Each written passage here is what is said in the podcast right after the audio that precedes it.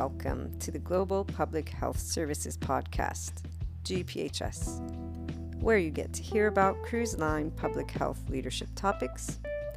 Our experts are here to guide you, inform you, and make what is an in depth and technical topic a little bit more understandable, relatable, and practical.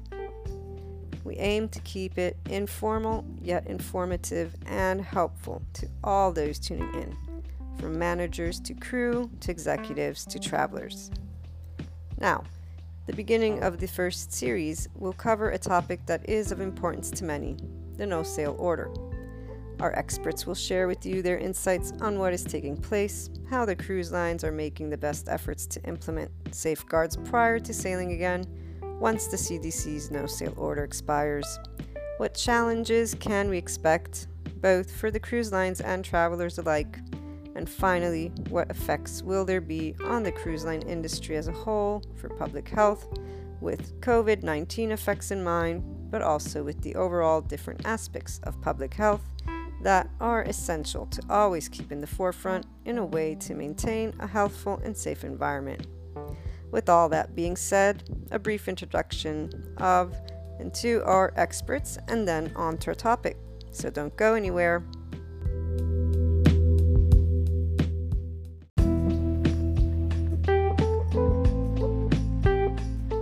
Hello, Dave. Hello, John. It's great to have you here. Before we begin, can you tell our listeners a little bit about yourselves? I'd like to start with you, Dave. Sure, Maria. This is Dave Forney, and I'm one of the three managing partners of Global Public Health Services. Prior to that, uh, I was a public health advisor with the Centers for Disease Control and Prevention, uh, working in many different national and international public health programs. My last 10 years at CDC, I was the chief of CDC's Vessel Sanitation Program. When I retired in 2006, I started doing public health consulting to the cruise lines. And so um, I have over 20, 22 years of public health experience directed specifically to the cruise line industry. Thank you, Dave. And you, John? I'm John Schnorr. I am a retired U.S. Public Health Service officer. Uh, my last assignment with the U.S. Public Health Service was with the Centers for Disease Control and Prevention Vessel Sanitation Program. Uh, when I retired from there, I took a job as the Director of Public Health for Norwegian Cruise Lines. Uh, and after that, I started doing public health consulting. Uh, and I am now one of the three managing partners for Global Public Health Services. Thank you so much. Hello, Dave. Hello, John. It's great to have you back, even though things are a bit different than we discussed last time. We were supposed to be talking about the post no sail order. Instead, we are going to revisit a little bit of the no sail order due to it being extended mid July. CDC uh, moved it to September 30th. Now, before we begin, just to refresh any new listeners, uh, Dave, I'd like you to share a little bit about the no sail order, what countries it, it impacts, and what it is. Thank you, Maria. The no sail order was originally put out back in uh, March of 2020, and then, as you said, was extended. It really only affects uh, cruise ships that sail in and out of the United States it really has no legal impact on on the other countries. So CDC uh, can only put up um, restrictions for cruise ships that that would sail in and out of the United States and come under the jurisdiction of the U.S. Public Health Service. Thank you. And in fact, if I'm not mistaken, John, you can let me know the European cruising has has begun. Uh, yeah, that that's correct. They've. Uh, I just looked it up uh, before we started, and there's let's see, there's about five large cruise lines that are that are operating doing international cruising now out of European ports, and then the river cruises. Uh, there's several that are operating as well within the European Union. Uh, so, yeah, like Dave said, it only affects the cruising in the U.S. Uh, the rest of the world, they make their own decisions as to whether to allow the cruise uh, lines to start operating again. Mm. And we, we'll talk a little bit probably as we go on and what some of the requirements that they're putting on, which is not much different than, than what CDC is requiring uh, yeah. here in the U.S. as well before we get into a little bit also on the extension itself, how do you see the no sail order moving so far out uh, affecting the cruise industry, both with public health regulations, organization, business wise, and please start whichever one has something immediate. Well, I mean, the easiest one to say is business wise. It's uh, it's a huge uh, impact business wise. I mean, the cruise lines at this point have zero revenue coming in whatsoever, uh, at least when we look at the U.S. market. Uh, and so that's that's obviously a big, the biggest probably impact that there is. Dave. Well, there's a thing that we forget is we focus on the cruise ships themselves and what the impact is on the on the cruise lines themselves. But in postponing uh, going back into business for several months, uh, there are a lot more people that are involved with the decision on whether or not it's okay to sail. First of all, if you're going to sail somewhere, you have to make sure that the country or port that you're going into is safe to go to. So it's just not the cruise ship itself, but the destinations have to be vetted to be uh, a good environment to take um, the cruise ship into. You have all of the vendors that supply the food and everything else that goes into supporting a cruise, making sure that that they're in business and they can still, on a timely fashion, provide all those services that uh, take to just to supplying a cruise ship. And then you have the airlines and the airline travel and the huge uh, uh, reduction in the number of planes that are flying. You know, how do you get all the people that want to go on a cruise from wherever they are to the port of uh, embarkation. You know, how do you get everybody down to Miami or wherever it is they're going to sail from? So, all these things went into uh, looking at um, setting up a time frame for the cruise lines to get back into business and start sailing again. Absolutely, and then you just build into that. It's taken took several months to get crew that were on the ships off back home, repatriate them, and now the challenge is setting that all back up to get them back on board the ship. So it might be easier to get guests on board in a lot of ways than it is going to be to get crew members back. Uh, the cruise lines, they have to look at all of the different uh, plans to who's going to be on during what period of time and all that, and then try to figure out a way to fly them in because they're not going to relocate ships back there to pick crew up just to come back and start cruising again. So, yeah, exactly what Dave said. There's a lot of issues, and and when we look at one of the, so let's take South Florida as a good example. Uh, out of Miami, there's a lot of ships that go in and out of the Florida ports because we haven't really talked a lot about it. This Jones Act thing with the foreign flag ships that come into the U.S. If they load passengers in the U.S., they have to go to a foreign port prior to discharging those passengers back in the US. And the most common place that happens uh, is the Bahamas. And at this point, the Bahamas has closed their port to any US uh, passengers. So, I mean, part of the big challenge is, uh, and we talk a little bit about that extension and the reasons probably for that extension as well. When you look at some of those big ports where we have a lot of traffic coming in for the cruise ships, we look at South Florida. And if we look at our COVID numbers in South Florida, uh, we're not doing real well. Yeah. Uh, or maybe we're doing real well, but we don't want to do well. So that's we have a lot of a lot of cases in the area. So that's another impact of looking at just the safety of operating, the safety of bringing passengers, bringing guests in through these ports to be able to even start on a cruise.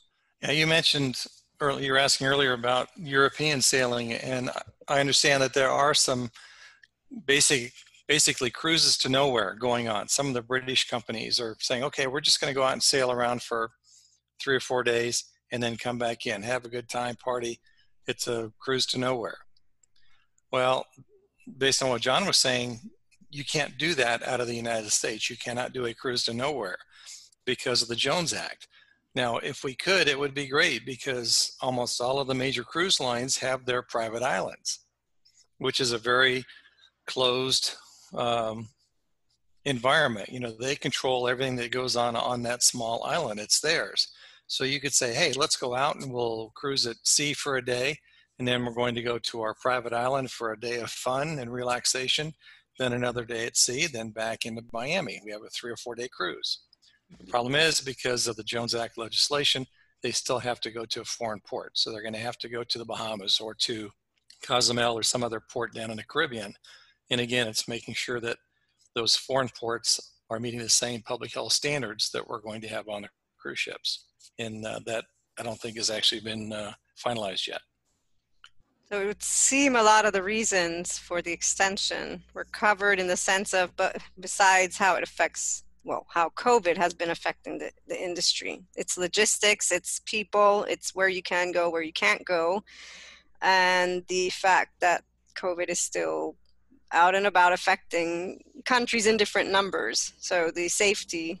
Are there any other reasons that come to mind? And another question to tie into this is the CLIA Association, which um, if you can share who they are, but they had set their date, and I wonder if that also impacted the CDC's. Well, CLIA is the Cruise Lines International Association, which is, on one hand, it's the uh, big organization of uh, travel agents that specializes in cruising, but it's also kind of the, the lobby arm for the cruise line industry with the policymakers in DC, and a long history of that. Um, but I would say probably 90 to 95 percent of the cruises that go out of the United States, those cruise lines are members of CLIA, and they all have uh, they have a public health committee that really works very well together. And again, they looked at all these logistic things that we just talked about, and I think they realized, you know, we as a cruise line, we might be ready. We think we're ready, but all these other things have not fallen in place yet. And so we are going to voluntarily say we are going to continue to suspend our operations until uh, into September. Uh, and they did this before CDC extended the no sail order. And it was, what, a week or so afterwards, CDC came out and said, we recognize what CLIA members have done. Uh, and I think they were very. Um, they, commend, very, they, they, they, commended CLIA on the work that they had done. Yeah, they, they commended CLIA for doing so. Thank you. But once once CLIA made that decision, CDC came out and said, "Well, that's a great idea, but CLIA does not represent 100% of the ships that CDC has jurisdiction over. And therefore, we are going to then extend the no sail order um, that affects everybody." So I think that the the content of CDC's no sail order was very similar to what CLIA did, uh, but again, it it applies to more than just the CLIA members. Do you foresee there potentially being a change in the extension? Just to venture, can we say with certainty? I mean, well, nothing's certain, but can we hypothesize? No, I, I, no, and I mean uh, the only thing I would say is is if if we in the U.S. don't show better numbers uh, shoreside, um, that, that that's going to go a lot into it of making, I think, some of those decisions. I mean, the U.S. has to show some control over the numbers and, and things like that. Otherwise, it, because again, that as Dave said earlier, that impacts that impacts on the support side, shore side for the cruise industries with food and everything else uh, air air travel and all that. So I mean, yeah, we'll we'll have to wait and see. Um, but it's it's anybody's not anybody's guess, but but there'll be people that make those decisions. And in the meantime, the CDC is asking for public comments. Is that correct? Yes. Just uh, about a week ago, CDC announced in the Federal Registry uh, a request for comments regarding what anybody, the public or otherwise, the cruise lines themselves, what uh, what they should be doing in order to protect the health of the passengers and crew on board. And there's a list of I forget the exact number, but there's a, a lot of questions that they raise in the uh, Federal Registry notice. So anybody, any citizen, uh, any cruise ship, any contractor, anybody who wants to, can go through and respond to those questions on what they feel that the cruise lines should be doing. And again, this is very specific to the cruise line industry. And for the listeners tuning in, we have shared these on uh, the link to the Federal Registry place on our social uh, media channels LinkedIn, Facebook, and Twitter, just in case whoever's tuning in hasn't seen it yet. One of the, and one of the other things that I think is important, and I think that the U.S. will be looking at with a lot of these things too, is to see how things go in the EU with these cruise ships that are that have opened up in the EU, and because again, we haven't talked a lot about it, but a lot of the EU requirements uh, for the ships to be able to start operating are very similar to what we have within the CDC within the US as well. So if they're successful um, in the the current things that they've implemented on there to try to control, minimize, prevent the spread of COVID, uh, I think that's going to go a long way to a comfort level that, that not only the, the government has, but also travelers, the, the passengers have as well to be able to be confident going back on board the ships. And can you expand on what they're doing for public health? What, what steps are they taking so listeners can understand? There's uh, some of the more important ones uh, they're looking at right now. One is is pre-screening, pre-screening at the terminal um, to check whether they are showing positive, testing positive for COVID. Uh, if they get a quick test at the terminal and you test positive, uh, you're not going to be allowed to, to go on the cruise. Uh, that's one of the big things. They're also looking at, um, as far as social distancing or physical distancing, the ships being, the cruise lines uh, embracing that and being able to do it. Uh, Dave, there's a lot of other things. You may have a, a, a, list of some of those things as well that you we've talked about. Well, you know, the cruise lines in general, they've talked about, of course, reducing the number of passengers on board in order to, to maintain their physical distancing. Um, probably discontinuing with certain things on certain activities on board that would bring large groups together. Uh, even even things like the spa or you know they're going to limit the number of people in a hot tub the number of people in a pool space out the chairs around the pools uh, space out the tables in the dining room and i think i think we'll see a lot of mask usage i was about to ask about that what about the masks yes. yeah Clear, clearly the longer we have an opportunity to study transmission mm. of covid that mask usage continues to become probably one of the most important things that we can do. So there was a, uh, a study talked about in in uh, in USA Today that came from some former CDC researchers at University of Washington and, and also at Harvard who said if we could get 95% of the Americans to wear a mask on a daily basis, that we would probably be able to significantly reduce uh, the transmission of illness in the United States uh, without having to, to do much else. So, and, and that's, if you really look at this being a respiratory illness, that just makes all the sense in the world to me. Yep. And if you, uh, we talked about it, uh, I think probably on the last podcast that we did too. And I mentioned that the important thing we can the cruise lines public health people they can do all these things they can come up with all the the ways to do it but then it comes to compliance from not only the guests, the crew. The crew is easier to get compliance, but compliance from those passengers, those guests are, that are going to go on board the ship uh, to follow that physical distancing, to use the masks properly, to wear the masks properly. All those other things have to be part of the whole process to be able to get the cruise industry back in business and up start starting up again with uh, sort of the new normal of operations. So the extension, so to speak, at least for the United States, since it affects primarily us, has quote unquote many benefits in the sense that it allows for uh, certain aspects to be tested and understood in detail for the companies themselves and, and, and organize also the crew, I suppose, uh, you mentioned before.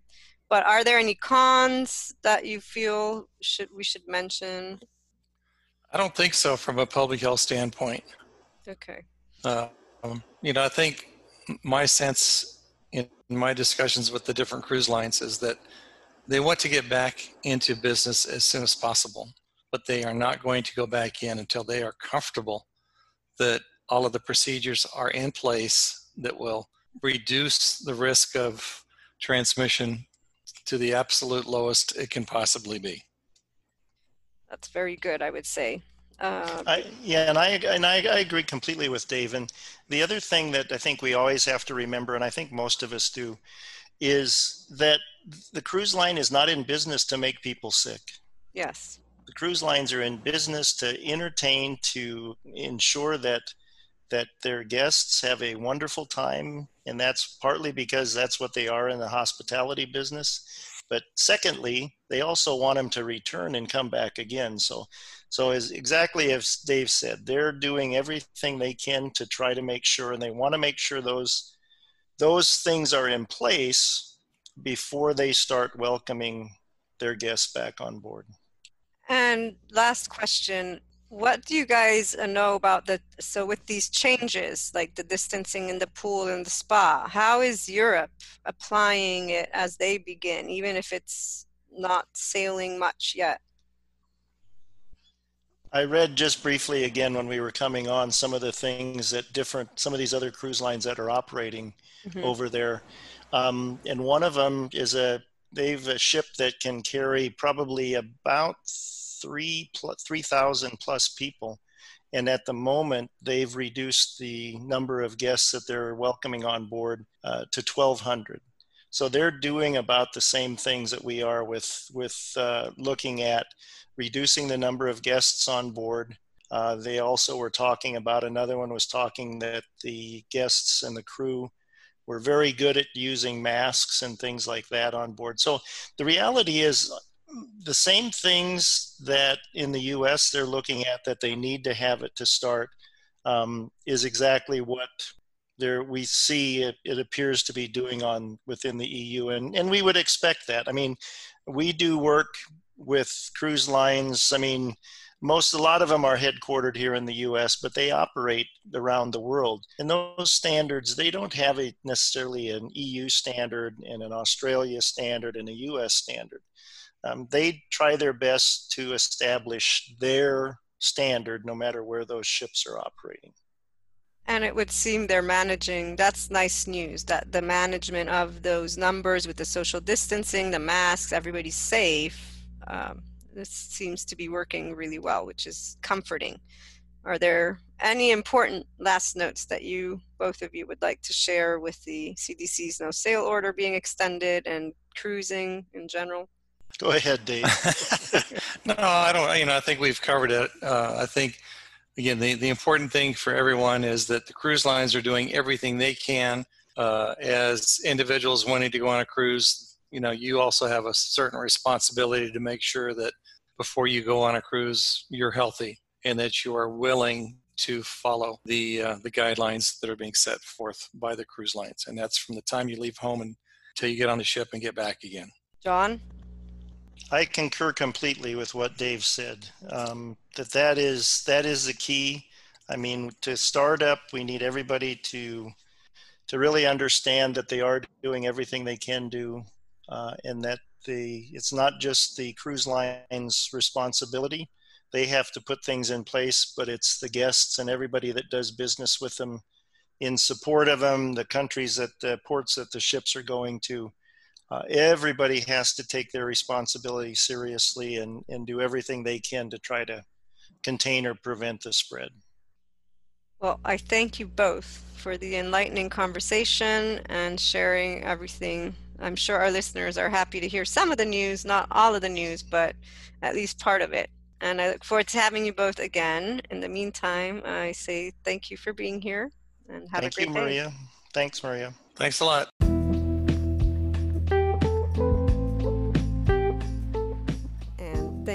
To our listeners for tuning in. We look forward to having you back with us on our next episode.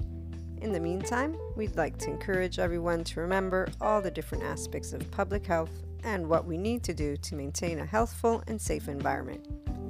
If you need us, you can find our website at gphsconsulting.com. Reach out.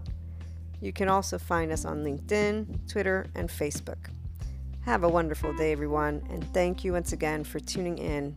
We'll be back with more on Cruise Line public health leadership topics. Until next time.